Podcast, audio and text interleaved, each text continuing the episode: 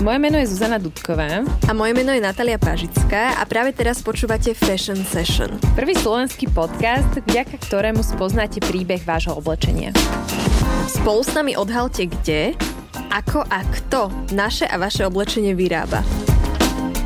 S Fashion Session sa môžeš rozhodnúť, či chceš byť súčasťou problému alebo súčasťou riešenia.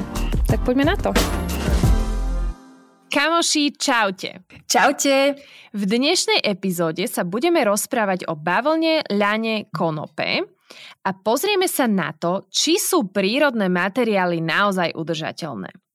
Ide o to, že sa veľa rozprávame o tom, ako veľmi je alebo nie je naše oblečenie udržateľné, no materiál, z ktorého je vyrobené, e, je dosť podstatnou zložkou, ktorá môže určiť udržateľnosť. Dôležité je povedať, že materiál ale nie je všetko. Ale to ste asi tušili, ak nás počúvate pravidelne, tak možno viete, že problém s našim oblečením je veľmi komplexný a myslieť si, že nejaký zázračný materiál ho vyrieši, teda celý ten problém, je trošku naivné. Alebo smiešné. Alebo. Materiál, a teda to, z čoho je naše oblečenie vyrobené, je predmetom často greenwashingovania mnohých značiek. E, častokrát to vidíme v hm v Zare, v rôznych fast fashion reťazcoch. Tie sa totižto často tvária, že keď použijú materiál, ktorý je všeobecne považovaný za v úvodzovkách udržateľnejší, tak obalamutia zákazníka a dáva im to právo nazývať tento produkt udržateľným alebo prípadne aj celú kolekciu nazývať udržateľnou. A takisto si následne potom tie značky pýtajú za ten kúsok trikrát toľko, aj keď sa šije v rovnakých továrniach, v rovnakých podmienkach, zlých podmienkach a takisto sa to uh, máča v rovnakých píp. Gebuzinách. Gebuzinách. Áno, dá sa povedať, že materiál je len jeden z krokov a my už vieme, že sa máme okrem otázky, z akého je to materiálu, pýtať aj, kto ušil moje oblečenie, za akých podmienok, za akú plácu a tak ďalej. Výroba nového materiálu, a to je jedno kľudne toho recyklovaného, spotrebuje veľké množstvo zdrojov od ropy cez pôdu a vodu až po pesticídy, chemické látky, farbivá, materiál, ktorý recyklujeme a tak ďalej a tak ďalej. Keď je vyrobený materiál, pripomeňme si všetky tie ruky, môže byť kľudne ich viac ako 100 párov podľa The Good Guide, ktoré s týmto materiálom následne manipulujú, kým sa finálny výrobok, napríklad tričko, dostane do našich rúk. Dobre, ja by som tento úvod uh, uzavrela tak, že je veľmi dobre vedieť, z akého materiálu je naše oblečenie vyrobené a ako sa tento materiál vyrába a aký je jeho dopad na životné prostredie. A to, že to vieme, môžeme potom využívať pri našich rozhodnutiach. Preto zostaňte s nami. Podľa stránky Good on You v odevnom priemysle ešte stále nie je stanovená hierarchia udržateľných materiálov. Podľa mňa je toto celkom fascinujúce, že sme za tie roky ešte stále nedokázali vymyslieť hierarchiu, ktorá by hovorila o tom, ktorý ten materiál je lepší a ktorý horší. Na tomto je dobre vidieť tým, že tá hierarchia neexistuje, že koľko faktorov tam vlastne zohráva úlohu.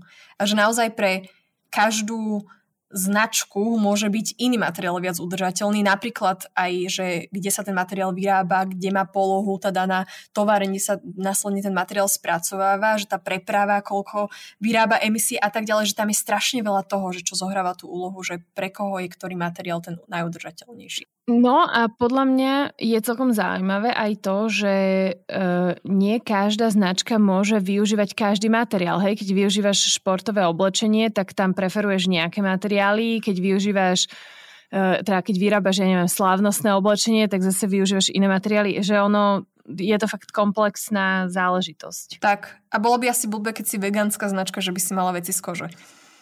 Uh, áno. Podľa mňa je ale nám všetkým jasné, že každý materiál, ktorý je dnes na trhu, tak má svoje výhody a nevýhody a jeho výroba ako taká má vplyv na životné prostredie a samozrejme aj na nás a aj na ľudí, ktorí s tým materiálom pracujú. Čiže možno, že tá správna otázka nie je úplne o tom, že ktorý materiál je najudržateľnejší, lebo to nás tak láka, hej, že tak ktorý je teda najlepší, lebo ten, keď budem používať, tak budem najlepšia. Ale možno by sme sa mali pýtať, že ako čo najudržateľnejšie vyrábať akýkoľvek materiál a aké množstvo môžeme vyrobiť, aby tá výroba stále ostala udržateľná. No a tieto otázky nás pochopiteľne posúvajú k tomu, že nie materiál je problém, ale nadvýroba a naša nadspotreba. Opäť sme v tomto. Problém je opäť množstve. Surprise, surprise. Poviem taký bizarný príklad, ale Najlepšie sa to na ňom podľa mňa chápe, že keby sme mali iba 5 tričiek ročne vyrobených, a to je úplne jedno z akého materiálu, aj z tej najmenej ekologickej bavlny na svete, tak by to samozrejme nebol problém. Ale keď budeme mať niekoľko miliard aj z tej najviac eko bavlny na svete, tak to stále bude mať veľký dopad, lebo máme na tejto planéte konečnosť zdrojov. A teraz si ľudia povedia, že ale však čo by sme nosili, keby sa nevyrábalo toľko veľa, lenže Kamoši, my vyrábame od 100 do 150 miliard kusov oblečenia ročne a 40% z toho vyhadzujeme a nikdy nepredáme, takže my vyrábame nad množstvo, aké my reálne vieme spotrebovať.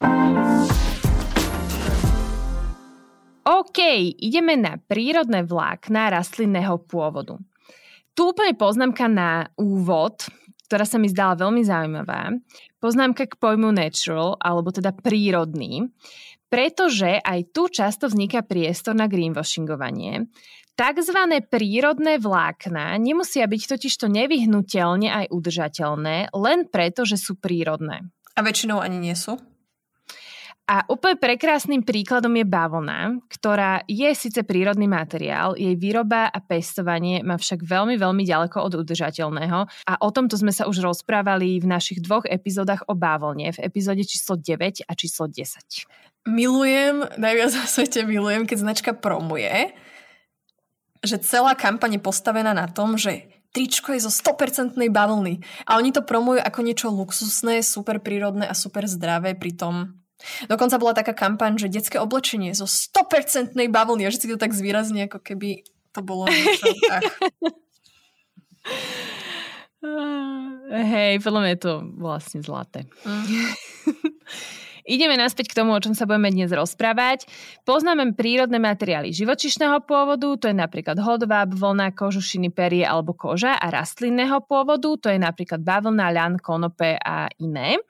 A začneme bavlnou. Začíname bavlnou. O bavlne máme dva samostatné podcasty, takže kamoši asi je vám jasné, že to tu nezhrnieme e, v takom obsažnom množstve ako v tých minulých, iba si to rýchlo prebehneme. Takže bavlna je meká, ľahká a priedušná. Prvé bavlnené látky sa našli v západnom Pakistane a majú okolo 5000 rokov.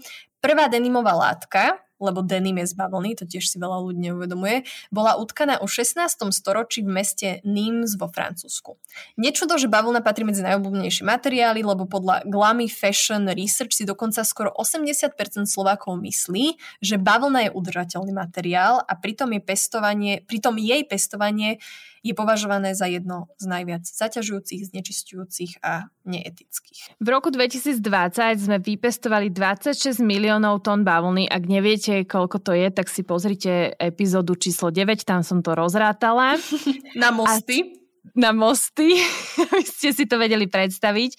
A z toho až 69% je konvenčne pestovaná bavlna. Organickej pestujeme, prosím pekne, len necelé 1%. Táto bavlna, hlavne keď je pestovaná konvenčne, je mimoriadne náročná plodina, na ktorú sa používa celosvetovo najvyšší podiel insekticidov na trhu a merá sa to podľa tržieb, teda hej, koľko sa ich predá. Často sa pestovanie bavlny spája s detskou prácou, s otroctvom. Celosvetovo je 80% konvenčne pestovanej bavlny geneticky modifikované, hej, tie semiačka sú geneticky modifikované a v USA a v Indii je to dokonca až 90%. Toto, aby ste pochopili, naozaj chodte na epizódu 9-10, tam to celé pochopíte. Ja vám ešte pripomeniem veľmi obľúbený fakt. A to, že na jedno tričko ktoré má 250 gramov, takéto klasické bavlnené tričko sa využije 2700 litrov vody. Toto, ak ste doteraz nevedeli, znamená, že nás asi nepočúvate, lebo mám pocit, že tento fakt už niekoľkokrát padol. No a experti odhadujú, že na to jedno tričko sa môže minúť až 20 tisíc litrov vody, pretože 50 až 70% konvenčnej bavlny je umelo zavlažovanej a samozrejme vodou, ktorú by mohli piť ľudia, ktorí žijú v krajinách, kde tá bavlna sa pestuje a kde tá voda, voda, kde tá voda zároveň ani není. No a aby sme si vedeli predstaviť tých 2700 spomínaných litrov, tak to je pitná voda pre človeka na 3 roky, ale my radšej vyrobíme. Jedno tričko, ďalšie. Ďalšie. Ďalšie, ďalšie miliard T. To som chcela povedať, len som nevedela, ako sa to má správne. Oh, Vidíš, ani ja neviem, ako sa to ohýba. Miliardné tričko. Okrem toho, kým sa to krásne, fluffy, bavlnené klopko zmení na látku, musia pre, musí prebehnúť obrovské množstvo chemických procesov, tam hlavne ide o ošetrenie, farbenie, potlač, konečnú úpravu. Čiže my vlastne do tej bavlny lejeme chemku, keď ju pestujeme, potom e, ďalšiu dávku chemikálií dostáva, keď sa spracováva a my ju vlastne stále nazývame prírodným vláknom. To je celkom vtipné, nie? A píšime sa tým, že je to 100% bavlnené. Až kým sa potom následne tá látka netestuje a nezistí sa, že je tam 15 krát násobok ťažkých kovov, ako by mala uh, obsahovať, ale o tom potom. Ja ešte dodám k tomu, že tá chemka, ktorá sa teda využíva na pestovanie bavlny, tak to naozaj nie je chemikália, ktorá ti spôsobí iba exém alebo nejaké ľahké začervenanie pleti. Sú to naozaj toxické chemikálie, ako napríklad jedna, ktorá je najviac používaná alebo patrí medzi tie najviac používané s názvom Aldicarb a je to chemikália, ktorá sa využíva pri pestovaní tejto bavlny konvenčnej a jedna kvapka dokáže zabiť dospelého človeka. Našťastie máme aj alternatívu, ktorá je teda o niečo lepšia ako tá klasická bavlna a to je organická bavlna. Pestuje sa bez použitia pesticídov zo semien, ktoré neboli geneticky modifikované, nespotrebováva až toľko vody, na pestovanie a tým, že sú pri pestovaní zakázané pesticídy, zostáva pôda oveľa dlhšie úrodná, nedegradujeme ju tak ako pri konvenčnom pestovaní. A nehovoriac o tom, že zdravie farmárov by nám tiež nemalo byť šum a fuk. Problém je, že organicky pestovanej bavlny vypestujeme ani nie 1% z celkového množstva, konkrétne je to 0,93%. Čiže áno, organická bavlna je celkovo lepšia ako bežná, a to aj pre planetu, aj pre nás, aj pre ľudí, ktorí ju pestujú, lenže jej stále pestujeme veľmi, veľmi málinko. A ak máte vy, kámoši, chuť objaviť a vyskúšať si oblečenie z organickej bavlny, tak určite odporúčame nahliadnúť napríklad do Etik butiku, nášho obľúbeného. Buď to môžete tak urobiť v Bratislave naživo, alebo online od hocikiaľ. Ale keďže nás počúva aj české publikum, tak aj v Prahe je obchod priamo kamenný Etik butik. Tak. No a ak nie je organická bavlna e, nejaká pre vás voľba, tak skúste aspoň certifikovanú recyklovanú bavlnu, ktorá opäť tvorí necelé 1% z celkovej produkcie bavlny, konkrétne 0,96%.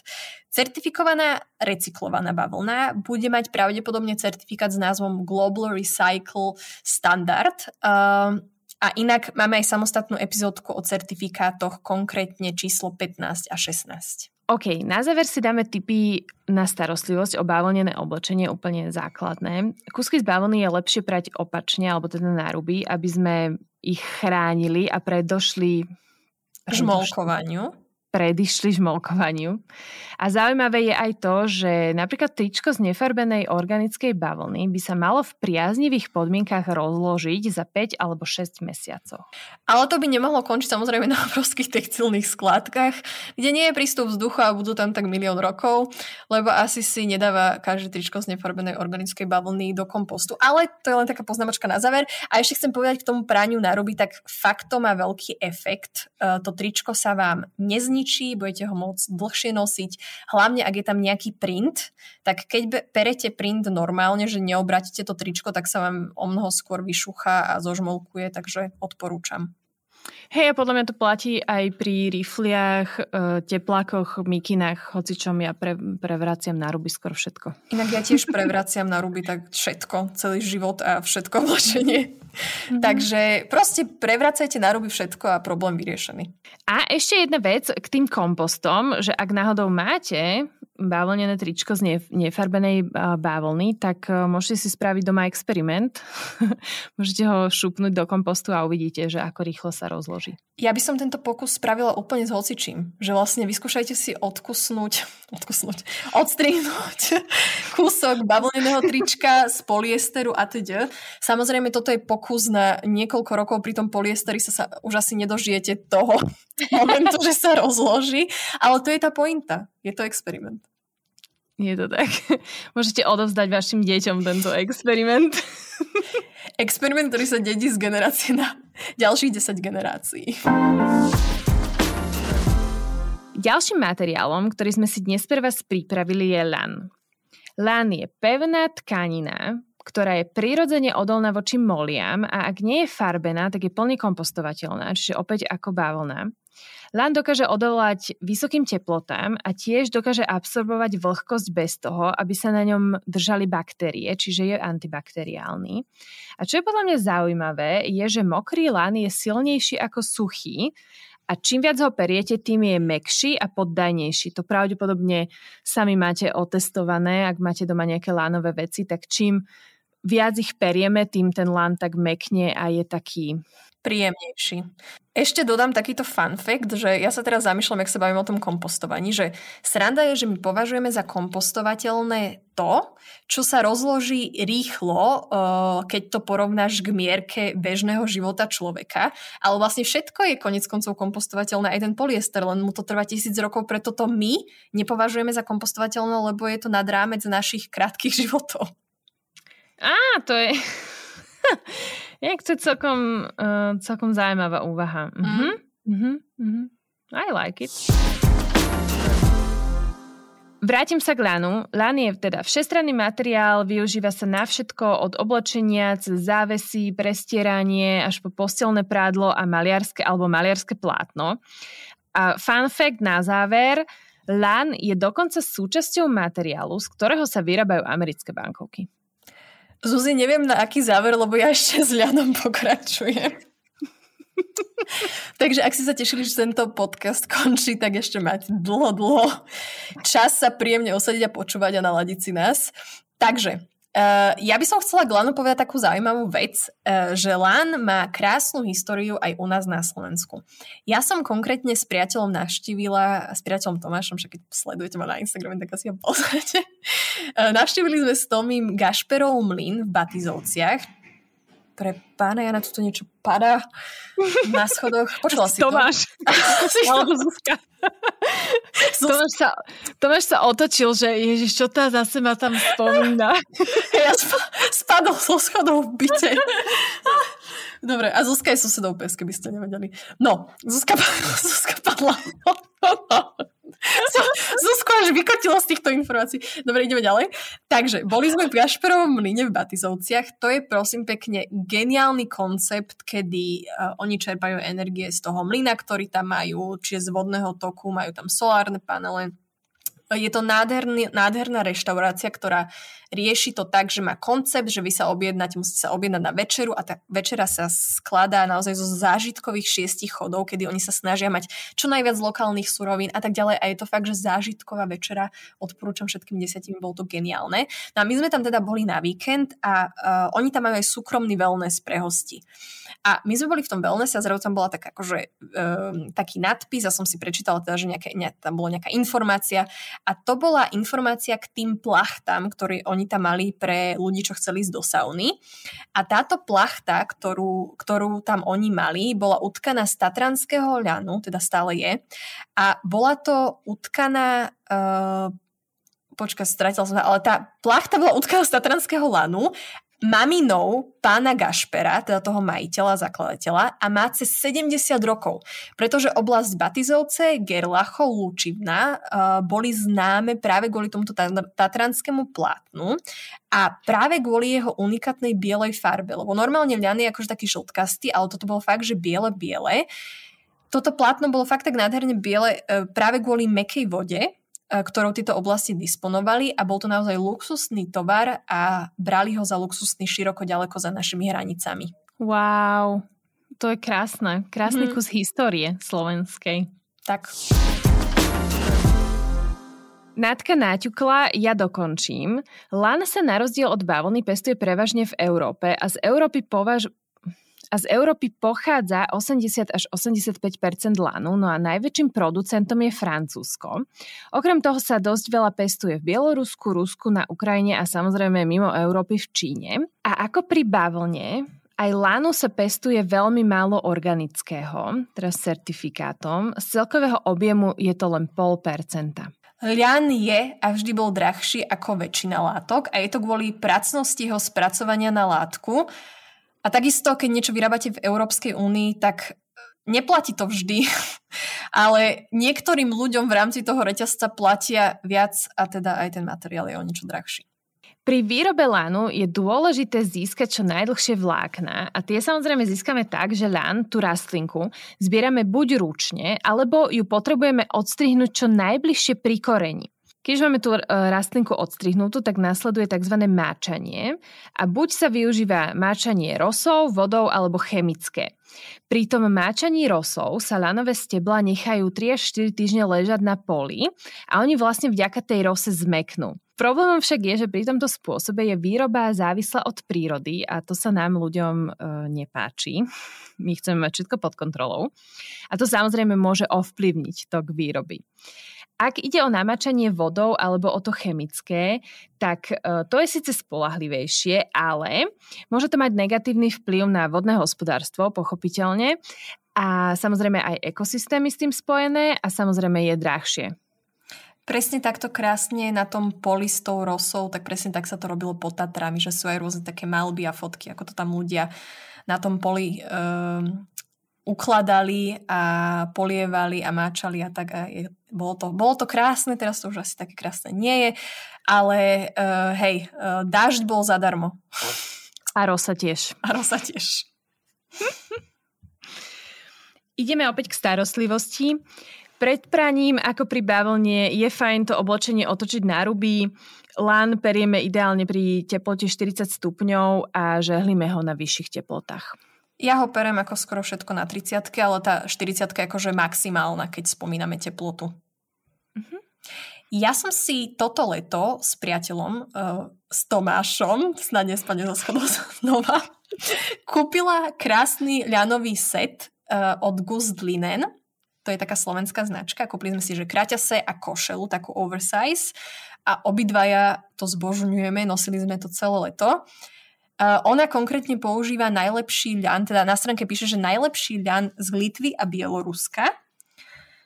No a Zuzi, povedz nám, že ako to máme my, lebo my to máme rovnako, uh, ja a ty teda, a Tomáš tiež, lebo však on sa zväzie, s nami.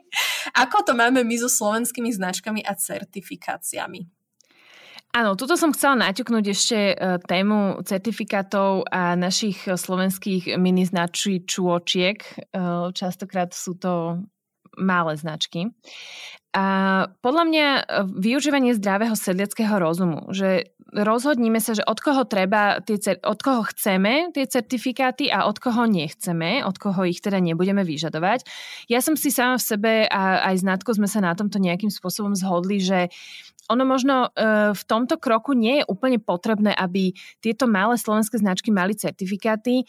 Ide o to, že ak by slovenské značky využívali certifikované materiály, ku ktorým sa niekedy ani nevedia dostať, lebo nemajú také veľké odbery toho materiálu, tak by sme my ako zákazníci museli byť pripravení zaplatiť dvojnásobnú sumu.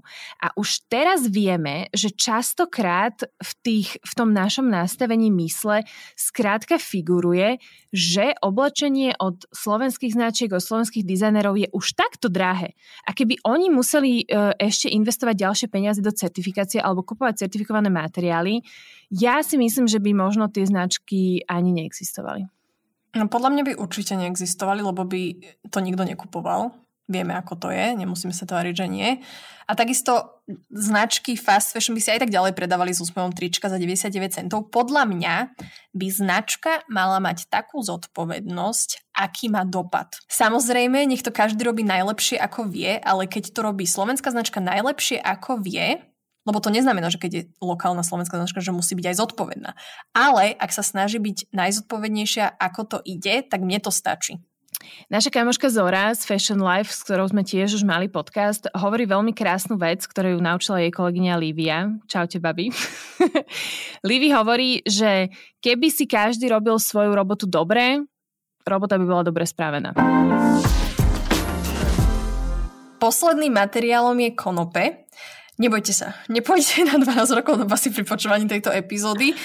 Zuzi, povedz nám viac o tomto materiáli. Konopné vla...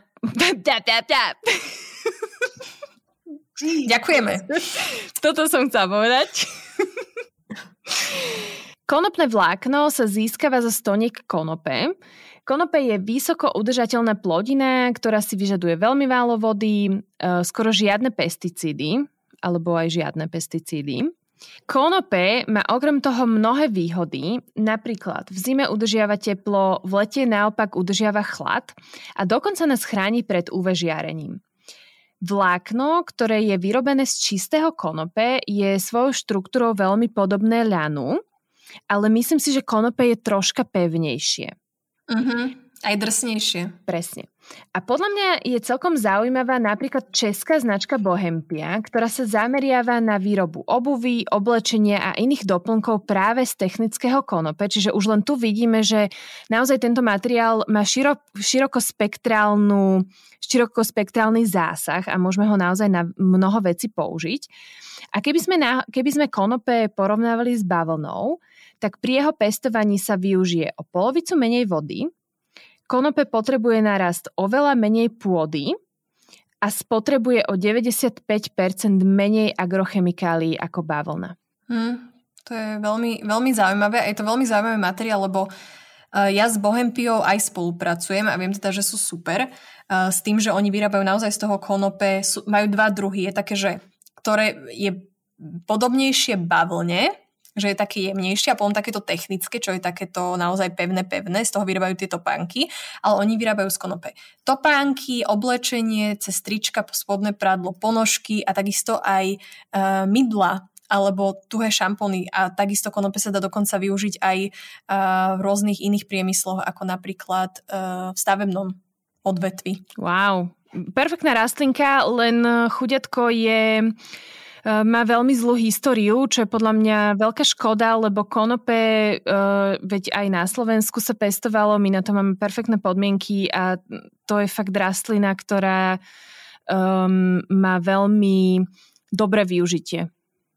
Uh-huh. A je veľmi eko, eco-friendly, eco-conscious. Hey. Ale čo ma ešte baví na, na uh, Bohempy, keď sme už pri nich, že napríklad trička, ktoré majú, alebo celkovo aj tie produkty, ktoré majú, tak sú upradené, upletené, zafarbené a aj ušité na rôznych miestach v Českej republike, lebo uh, možno ste si všimli, že častokrát sú tie veci len ušité na Slovensku alebo v Čechách, že ono sa to kúpi už hotová látka a z toho sa len ušie tričko ale Bohempia vlastne odoberá normálne tie fluffy pampušiky, ktoré sú ešte ani nie sú úplne dokonale vyčistené a oni následne všetky tieto procesy vykonávajú v Českej republike. Že to je strašne super, lebo u nás ten priemysel bohužiaľ zaniká, lebo nikto tieto procesy nevyžadujú si značky, aby sa vykonávali v, u nás priamo lokálne, lebo je to drahé. Kamoši, sme v závere a prešli sme si teda spolu bavlnu, ľan a konope. Ako sami vidíte alebo mohli ste počuť, tak každý materiál, ktorý sme aj spomínali, má svoje pre a proti.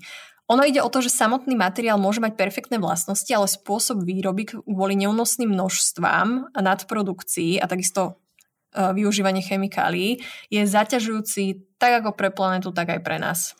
Je inak také celkom vtipné a zlaté zároveň, že si myslíme, že jeden materiál sa vyrába menej v úvodzovkách, ale aj reálne zle ako druhý, lebo kamoši, ten odevný priemysel je prehnitý do špiku kosti a neexistuje každý materiál sa dá vyrábať aj zodpovedne, aj nezodpovedne a bohužiaľ 99,99% sa momentálne, momentálne vyrába veľmi nezodpovedným spôsobom. Čo je podľa mňa dôležité je, že to, že je ten materiál prírodný, nemusí znamenať, že je udržateľný a etický.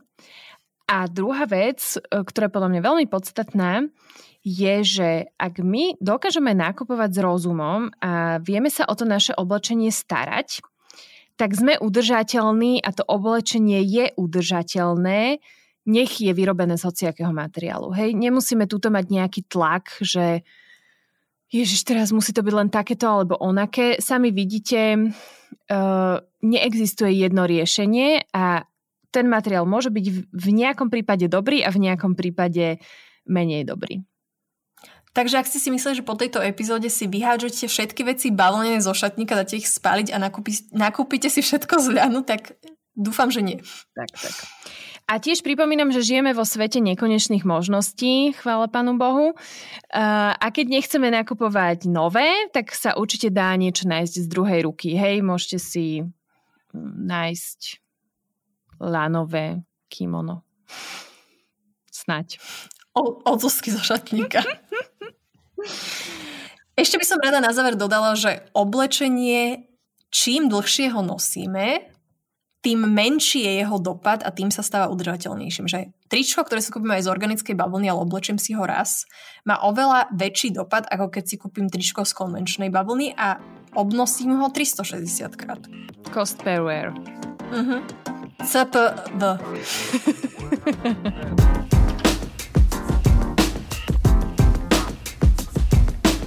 Kamoši, ďakujeme, že ste si dnes opäť vypočuli podcast Fashion Session. Vezmite si to, čo sa vám páčilo a ostatné nechajte tak.